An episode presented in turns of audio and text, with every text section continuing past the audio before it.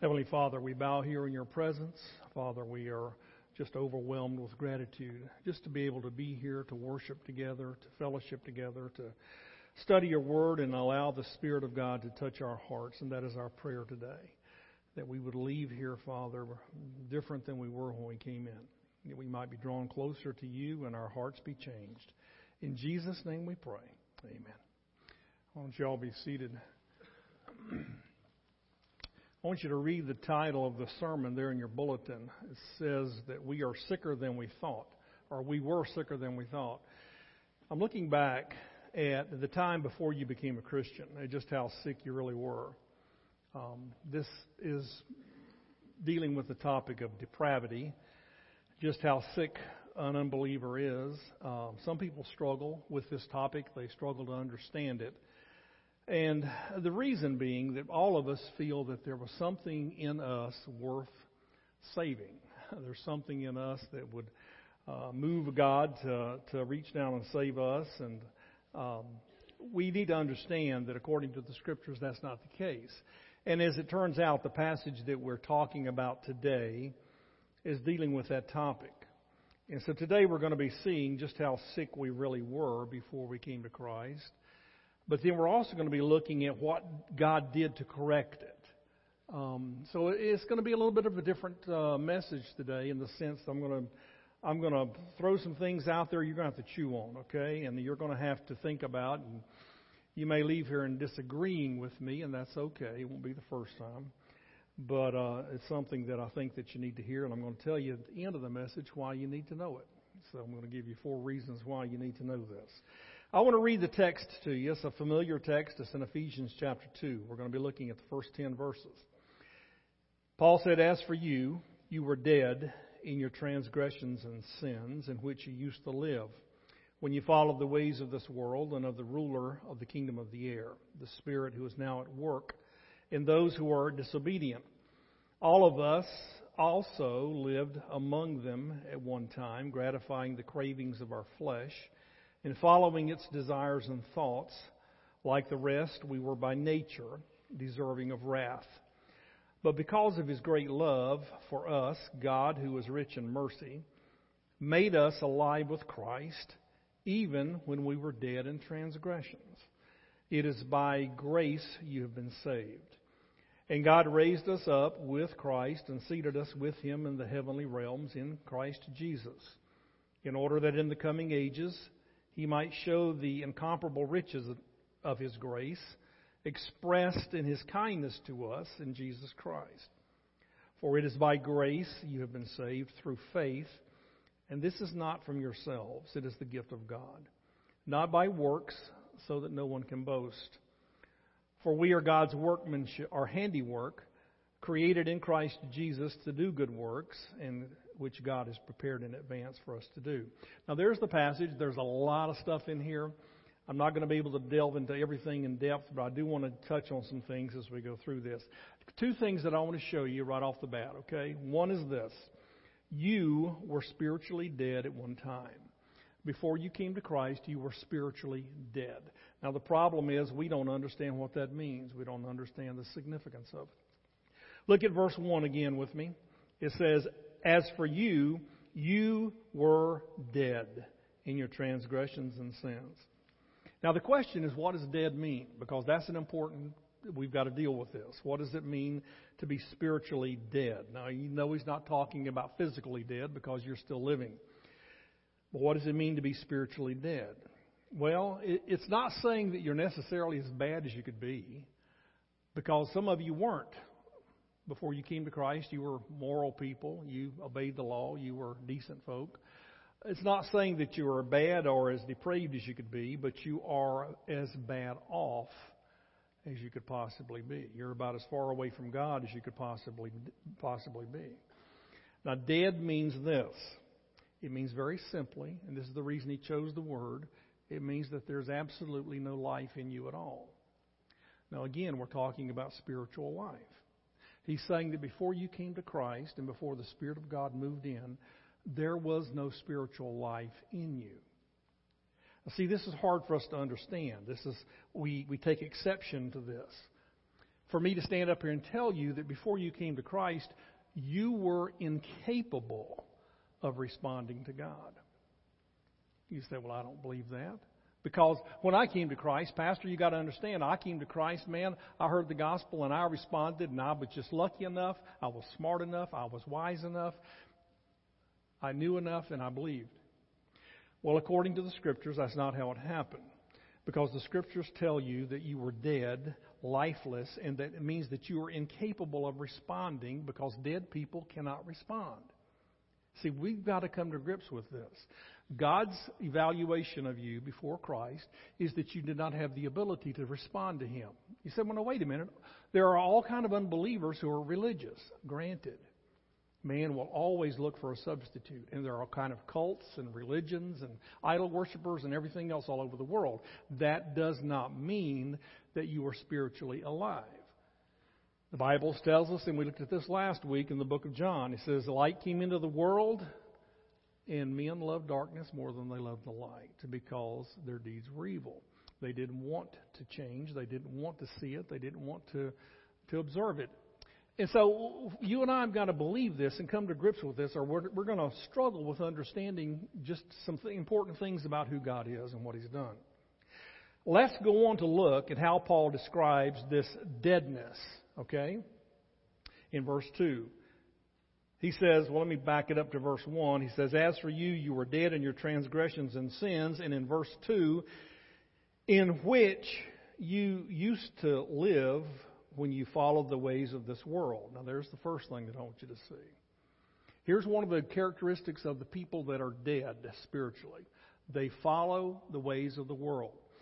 What are those? Well, all you got to do is turn on the TV and you, you get that, or, or look online, or, or Facebook, or the newspaper, whatever.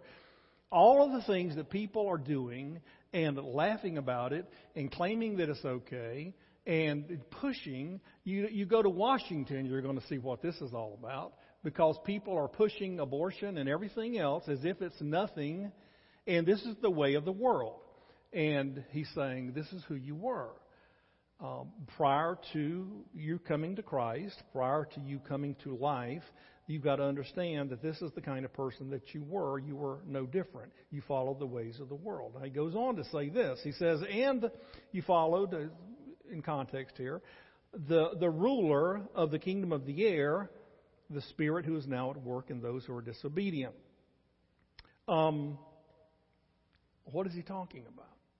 Well, he's saying you are following after the spirit and satanic forces, and you may not have understood it, you may not have even thought about it, but that's nonetheless that is true, and that's what happened. He goes on to say, as he reads on, it goes on, he says in verse uh, 3, he says, All of us also lived among them at one time, gratifying the cravings of the flesh anything you wanted to do, you did without feeling any consequence or responsibility. Um, you know, you look at the unbelieving world today and you find people living in immorality and, and it's rampant and it's okay, it's accepted because people that don't know Christ gratify the cravings of their flesh. Now, I'll just throw this in a little bit here. We're not going to talk about it today, but sometimes we as believers today still want to live that way. We'll talk about that another time. But I'm talking about what characterizes an unbeliever prior to coming to Christ, a person that is spiritually dead. And then he goes on, he says, "And You're following its desires and thoughts like the rest, we were by nature deserving of wrath.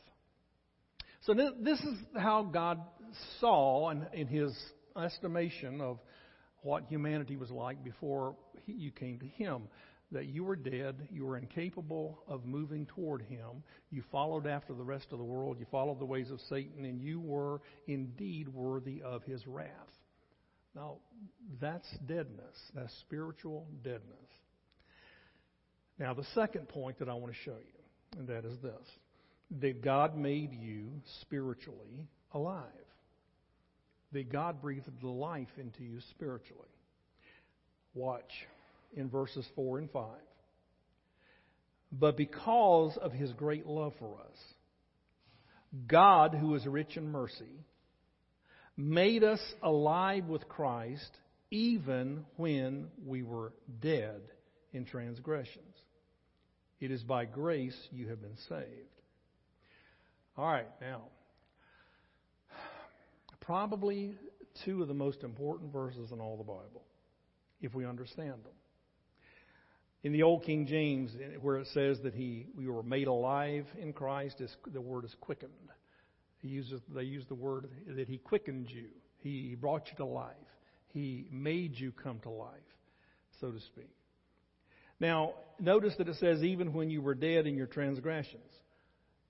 He says, you've got to understand this. He says that God moved on you, God quickened you, God brought you to life, even when you were dead. All right. If you're sitting in a seminary and you're covering this passage of Scripture, the professor would probably throw out a question about this time. A question to make you think, the question to get discussion going, a question to cause you someone um, to be a little bit uncomfortable. So allow me to do that, okay? Here's the question Is faith the cause of your salvation? Or is faith the result of your salvation? Now, give it some thought. Don't go to sleep. Think. Is faith what caused you to be saved, or is faith the expression of something that already took place? Now, here's the reason they would ask you this question is because of this verse. Let me, let me illustrate what I mean, okay? Let's say that everything to the right of this podium, my right, is the unbelieving world. Everything to the left of this podium is the believing world. The podium represents the line of, of distinction here. This is the point of conversion. This is the point when a person comes to Christ and is saved. So we want to know this. This is the condition over here of this group of people that are lost, they are dead, the, this is the condition of the people to the left that are saved, that God says they've been made alive. It's an act of God whereby He moves and makes them come to life. Because over here in the dead area, they're incapable because they're spiritually dead. Now, see, you're going to balk at this because in your mind you're still thinking, no, well, well, well wait a minute. I don't think dead means that. I think dead might mean something else, but dead doesn't mean they couldn't respond because if they couldn't respond to the gospel, then how they how were they saved? This is what Paul's trying to get you to see. That they couldn't be. They wouldn't be. Because left to their own devices without God's intervention, they would never, ever be able to turn to Him. Guys, this is the hardest thing for some of us to accept, and I'm going to talk about this in a little bit why you have difficulty with this. But here's the question. If this person, and this is what Paul says, God made you alive even when you were dead.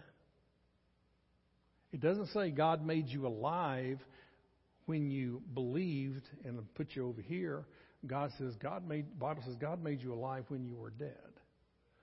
Okay, now here, see, here's our struggle with understanding this. Is this teaching that God, upon you hearing the gospel, God moved in and quickened you and made you alive, and you then immediately responded in faith and was saved?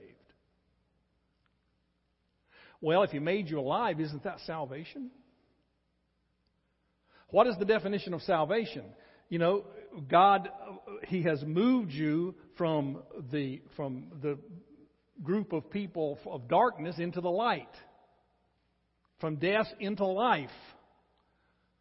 So, is Paul telling you here and trying to get you to understand that you really didn't have anything to do with this because when you were dead as a doornail, God moved on you, brought you to life, and immediately the response was faith. It all happened instantaneously, and it was all of God. Because you see, we struggle. We struggle with this. Because we still want to hold on to this little idea that we have in our mind. Maybe we've been taught it that somehow God saw a glimmer in us. There was something there. God had to see that you were different than somebody else, and that's the reason He brought you to life because He couldn't have done it just for no reason.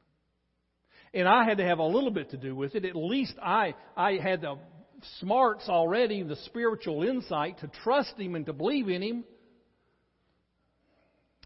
But maybe you didn't. And maybe what the Bible is teaching you is that somehow in this process of salvation, that if God didn't move on you and enable you, you would have never, ever come to Him because you were not able. And that when He did enable you, that instantaneously, and it's all tied together, that He opens me to, to the truth and I receive it because He has brought me to life already and I am immediately believing. And all of this salvation that we talk about really had absolutely nothing to do with me. It was all of God. All right, praise the Lord. But we still struggle with this. And see, this is where we've got to come to grips with this. Because if this is in reality what it's saying, and I tend to believe that it is, why do we preach that people are saved by faith? Because they are. Over 150 times in the Bible, in the New Testament alone, it tells us that we're saved by faith, by believing. What we don't understand is that it was God who made you alive that allowed you to believe. And this is the hard part. But when we understand this, we understand that, okay, instantaneously, I hear the gospel, and we think to ourselves, we were just smart enough to grab a hold to it, but we really weren't. We grabbed a hold to it because God was already working and bringing us to life, and it all happened. I wish I could explain it. Nobody can. But I'll tell you this it'll change the way you look at God when you finally do. And you need to understand this that when it says here that even when you were dead in transgressions, He had made you alive, and then this little caveat at the end, this is the reason He puts it here. He says, Don't you understand this? It is by grace you are saved. It was by grace that you were saved. And not only that, but he, got, he just, just jumped down to these last couple of verses here, verses 8 and 9. These are two of the greatest salvation verses in all the Bible. We use them all the time. But in context, look at what he's saying. He goes on to clarify. He says, For it was it is by grace that you've been saved. Through faith. And this is not from yourselves. It is the gift of God. It's not by work so that nobody can boast. Paul says, Don't you understand? It all came to you because of the grace of God. There was a time in your life where you heard the gospel, God moved in your, in your spirit, and you believed. Whether you were saved before that or saved after that is really kind of irrelevant in the big scheme of things because it all happened instantaneously. We preach salvation by faith because that's what we're calling people to. We're calling people to believe. But without the Spirit of God quickening them, without the Spirit of God bringing them to life, turning the light bulb on, if you will, they're not going to. And so whether the chicken or the egg came first kind of is irrelevant except for this. It causes me to step back and to realize that it, like Paul says, was all of God. All of God.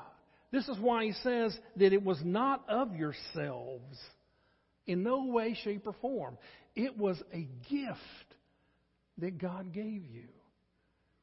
Now, guys, if, if God saved me because he saw something worthy in me, then it's not a gift. If God saved me because I promised him beforehand I'd, I'd serve him forever, it's not a gift. If God saved me because I repented of everything I ever did in all of my life and cleaned the slate, then it's not a gift. If I, if God saved me because I got baptized, it's not a gift. It's only a gift when I stand here before God and God makes me alive through His grace and I move into the body of believers. And see, this is what He's trying to get us to see. Now, again, we're going to struggle with this, okay? And that's okay. Let me just tell you up front, it's okay to say, I don't know about this. All I'm asking you to do is to allow yourself to be challenged in the way you think and to let God begin to demonstrate just how big He is. You know, we sang this song at the end here, How Great is Our God. And we sing that song, we mumble it along because some of us don't really believe it. Some of us don't understand it. Just how great our God is. Because we don't understand what grace is. We give it lip service, we talk about it, but to let it sink down into the depths of your soul to where you understand what God is talking about, very few of us do. Here's the third question Why did God do it? Why did God, when I was dead in trespasses and sins, make me alive? Why did He do that? Well, let me tell you two reasons why. First of all, for show and tell. Do you remember show and tell when you were kids? You take something to school, you show it off, you tell all about it, you know, you're proud as a peacock, it's whatever it is that you brought. Well, God says, I did this because I wanted to show and tell. Now watch. In verses 6 and 7. It says, And God raised us up with Christ and seated us with him in the heavenly realms, in Christ Jesus, in order that, now here's the reason he did all this, for the purpose of, or in order that, that in the coming ages he might show the incomparable riches of his grace expressed in his kindness to us in Christ Jesus. Now, here's what I think Paul's talking about. I think Paul is writing to the Ephesians, and he's saying to them, now, he's talking about himself and them. They're the only ones there at that time. We weren't even a thought at that time. But he's saying, look, here's why that, that God did this for you and me.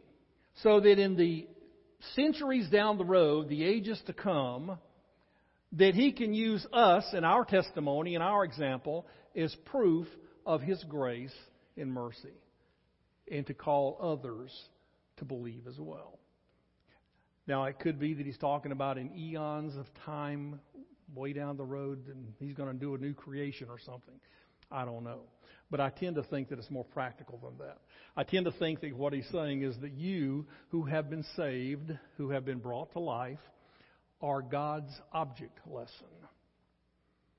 And that you and I go into the future and back to the places we work and our families and what have you, and we are God's object lessons. We are like trophies of His grace. And He holds us up and He says, Here, look at this, look at this drug addict that I may come to life. There's, look at that alcoholic over there. I breathe life into that person. And look at him now. Look at this person who was in jail for decades of his life because of murders and what have you, and he is free. And now look at him because I breathed life into him too. Look at him. Now, do you understand what grace is? He says. This is an example of it. Every one of us is a walking example of what grace is. So, why did he do it? Because he wants us to be an example to the world of what he's done. Now, here's the second reason that he did it, that is to enable us to serve him. That because he made us alive, he has now enabled us to serve him. Now, watch, because we never use this verse down in verse 10. For we are God's handiwork created in Christ Jesus to do good works, which God prepared in advance for us to do. I don't think this is talking about creation, okay? I think this is talking about your salvation. Let me word it this way. For we are God's handiwork when He brought us to life, and He created us in Christ Jesus, born again in Christ Jesus he said he did this in order that we might now do good works. In other words, serve him. Now, watch. What has been God's plan from the beginning when He saved our souls? When, the, when before the world was ever created and God thought this all through, what was His plan? Well, ultimately, okay, it begins with salvation and forgiveness and redemption. But the plan was this over here. That's always been the plan that I would have people that would serve me faithfully and walk with me and do good works and be an example of my grace to the rest of the world. That's what I want. But it began with the redemption, it began with the salvation and Him making you new again. But it has always been that to enable you to do this, because unless He enabled you to, you could not serve Him. You could not. But now He has enabled you to do it. So now here's another question. Why is it important for you to know this? That's, the, that's a big one. Why is it important? Because some people, you know, over the years I've heard people say, and, and I got to tell you, folks, in, in ministries that I've been in before this, there are certain things that are unacceptable in churches that people balk at. That if you try to teach it, you just just like sandpaper on their spiritual nerves. They can't take it. This topic is one of them, and we're going to talk about that in just a minute. But you need to understand why it's important that you know this. You see, we can't just shove it under the rug because God says, No, I want you to know this. I want you to know what I did. I want you to know my part in this. I want you to know you had nothing to do with it. I want you to know what I did when I made you come to life. And it's all of grace. And I want you to know that. And here's the reasons why, okay? Number one, assurance. Assurance. Over the years, I hear people say to me, if so and so does such and such, will they lose their salvation? You just shake your head and think, well, you don't understand, do you? If God brought you to life and you had nothing to do with it, are you going to tell me that over here, if you do something that is sinful, that God's going to take it back now? How foolish. But as long as you think you had something to do with this, then you will always doubt it. You will always doubt your salvation as long as you think you contributed to it. So it's important that you understand you had nothing to do with it so that you have the assurance of where you stand with God. Now, here's an important one. There's another reason why it's important for you to know this, and that is to humble you. To humble you. Back up in verse 8, it says, For by grace are you saved through faith, that not of yourselves, it is the gift of God. And now in verse 9, watch what he says. It is not by works, so that no one can boast. God doesn't want anybody to be able to stand up and say in any format whatsoever, look what I did. Man, wasn't I smart? I was so good and righteous that God had to save me. I was I, was so smart and I studied it and I learned it and I knew it better than anybody else and it made perfect sense to me and I believed it. That's the reason God saved me. God doesn't want any way, shape, or form for you to be able to boast about what has taken place. And so God said, No, I'm going to humble you. And I'm going to humble you this way. I'm going to tell you that even though you chose me, even though you put your faith in me, and even though you think you're the most blessed person in the world for having done that, I want you to understand that over here, even while you were dead, I made you alive. I brought you to life. Why? Because I love you. I chose to love you in spite of your rotten self. And I brought you to life. You had nothing to do with this. And the guys, listen to me because this is why in churches that I have been in, people don't want to hear this because it shatters their pride. They think, and you would be amazed at the number of people that think this. They think that somehow, some way, they had something to do with this whole process. And they puff themselves up and they walk around with such pride of there are so close to God and God loves them so much. Maybe not you, but He loves me so much, they say, you know. Because you got to understand what I've done and the person that I am. And why wouldn't God love me? Look at me, you know. And it's very subtle, but oh my Lord, it's very destructive.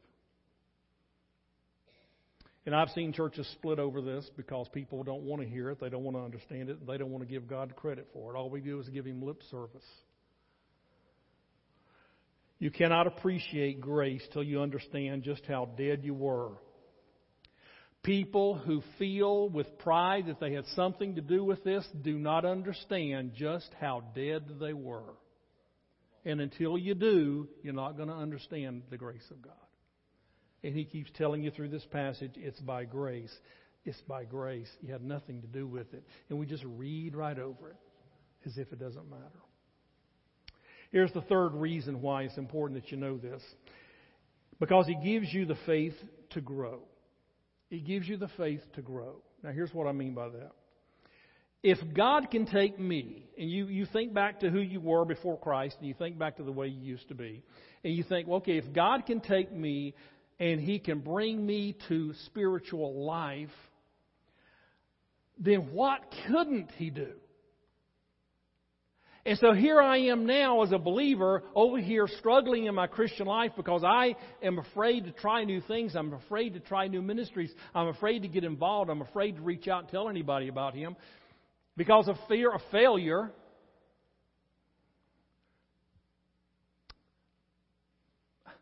When I understand how dead I was and He brought me to life, why do I doubt that He can take me here and mold me into something that I can't even begin to imagine? Just think what God could do with you if you just trust Him. If you just believe that, you know what, you could minister over here and you could do this and you could help that person and you could teach that class and you do all these things. But you don't because you're scared to death because you know why? All you see is you and your weaknesses. And you don't believe that God can change that. But if you did, oh, what if everybody in the church believed that? What if everybody in the church had a new vision? Hey, you know what? If God can do this over here, then God could do anything now. And I'll step out in faith and I'll get off my lazy butt and I'll do something. Let's don't put that in the tape, Mickey, okay? Let's get that. But anyway, let's move on. But to, to, to give you the faith to grow. Now listen to this last one, okay, very carefully. Why is it important for you to know this? Fourthly, is this to give you hope for loved ones that are lost. Now, guys, think this through with me, okay? Because this is one of the reasons why people, when you talk about what God did in salvation and that without Him you wouldn't be saved, they balk at this because they're thinking to themselves, well, what about my loved ones? Well, what about you? You know, what He did it for you. Without that, they have no hope. Now, let me ask you a question. How many of you have a loved one that is so ungodly and so far from God that you've given up on them? How many of you have somebody like that in your life? You've given up on them. Okay, understand that. People can become so sinful and so ungodly in the way they live that they're so far from God, you think to yourself, you know what, for that person to come to Christ, my goodness, they'd have to show some interest in it. They'd have to maybe come to church and hear the teaching of the Word, and it's going to take time because they're not going to believe it to start with. But maybe over time they'll come and they'll believe and they'll understand, and then finally they'll come to put their faith in Christ. But it is going to take years, and they're never going to do it. Well, let me tell you something. It can happen instantaneously because God makes them alive. It doesn't matter how far away from God they are. And see, this is the beauty of this whole thing. That God says, I did this in your life. Why do you not believe that I can do it in theirs? And so sometimes we, we pray for them, but we don't really believe it. We pray for them and we think, okay, well, Lord, please somehow just help them to, to come to the understanding, or Lord, somehow put them under the teaching of the Word, or somehow do this. And, and all that. And, and all of that is true. And, and those are good things to be praying. But you know how you ought to pray? Listen to me. If you understand what I've taught you today, and it makes sense to you, and you believe that this is true, that God makes you alive when you're dead, then here's how you ought to pray God, bring them to life. Bring them to life. I can't reach them. There's nothing I can do, only you can do it, so God, you do it. We are told over and over and over again in Scripture to be praying for lost people. Paul kept challenging the church pray for the lost. Pray as I go into this place that I will see much fruit from the ministry. Pray for them. Well, why, if it's all left up to them? If I'm going to pray for them to be saved, then what exactly am I praying for? Well, this targets you, this puts it right on the bullseye. I am praying and I'm asking God, okay, Lord, this person that I love so dearly, my mom, my dad, my child, my spouse, they do not know you. But God, I know that your Holy Spirit can, in an instant, bring them to life. So, God, please do that. Please do that. Folks, that's how we need to be praying that God would make them alive like He did you and me. It is by grace and nothing else. And when you and I understand that and the weight of that and the full force of what that means, then yeah, you stand there and you sing, How great is my God. It takes on a whole new meaning, doesn't it?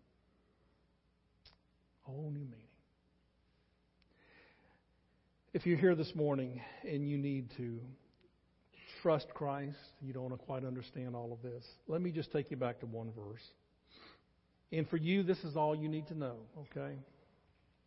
Because don't worry about what God is doing or doesn't do, because God is sovereign and God is going to do what He wants to do in your life. But listen to this verse.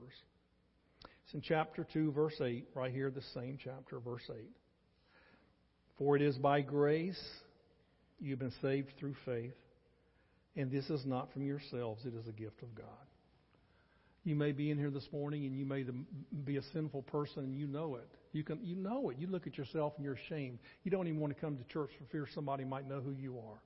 I understand that. But you need to understand you're in here with a lot of people just like yourself who at one time felt the same way. But one day we hear the gospel, we hear this message, and we dare to believe that it might be true, and then all of a sudden the light bulb comes on and it makes sense to us, and for no reason whatsoever, we just believe it and we can't understand it. How many testimonies have you ever heard like that? That, you know, I just heard this and I never had thought about it before, and all of a sudden it was like a light bulb came on. Yeah, that's the Spirit of God bringing you to life. You say, well, how do I know, Pastor, if He's going to do that for me? Do you believe it? Yeah, then he already has. Do you understand that?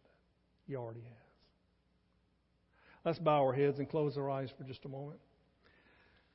If you're here this morning and you need to put your faith in Jesus Christ, then right here before us, right here before God, I believe that probably you already have. But just tell God that. Just acknowledge it. Lord, I, I believe what you have said here in the Scripture. I don't understand it all, but I believe it. And I only believe it because you have enabled me to. And I thank you for that. I thank you for loving me that much. And now, as a believer, serve Him. Not to gain His love because He already loves you, but serve Him because you've come to realize how great He is. Father, as we bow here before you today, Lord, I pray for each one of us that our comprehension of your grace would just multiply enormously. Father, may we get a, a, glimpse as we come to understand the teaching of these verses, that a glimpse of who you are. Father, we stand in awe that you would choose and to love us when we are unlovable. But Lord, you did. This was your plan. And you would not let us slip off into eternity without you. Father, we thank you. And we all sing together how great is our God. In Jesus' name. Amen.